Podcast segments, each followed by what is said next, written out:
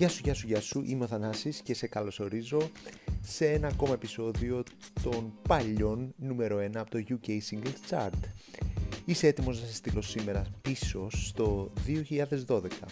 Σαν σήμερα λοιπόν 10 Απριλίου το 2012, στο νούμερο 1 ήταν το Call Me Maybe από την Carly Rae Jepsen. Ηχογραφήθηκε τον Ιούλιο του 2010 από αυτή την Καναδέζα για το άλμπουμ της Kiss.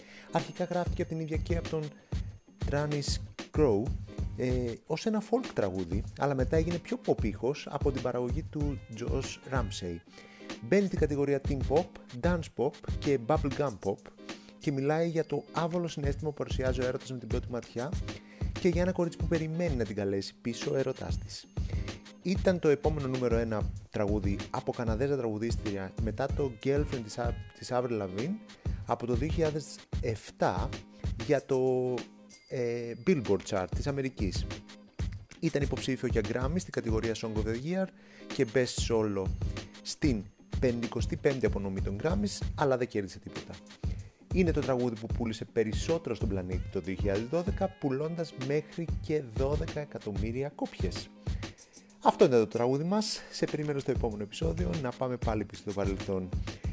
Μην ξεχνάς ότι μπορείς να μου δώσεις και παραγγελιές. Στείλε μου στα social media μου. Πάμε στο τραγούδι και τα λέμε την επόμενη φορά.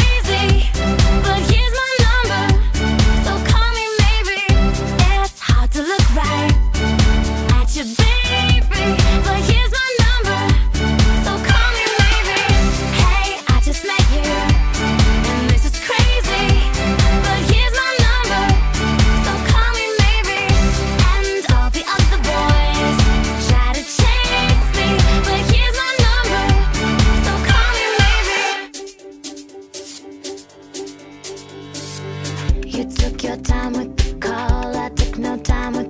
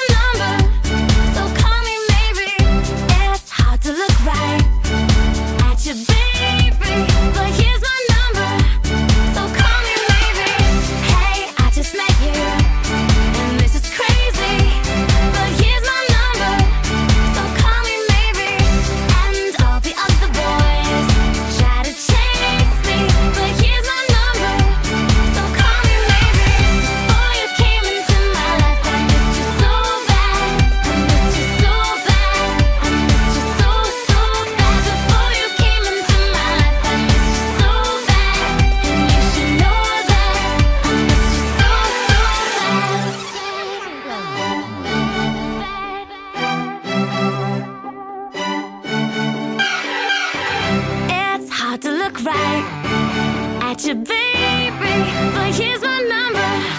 So call me maybe. Hey, I just met you.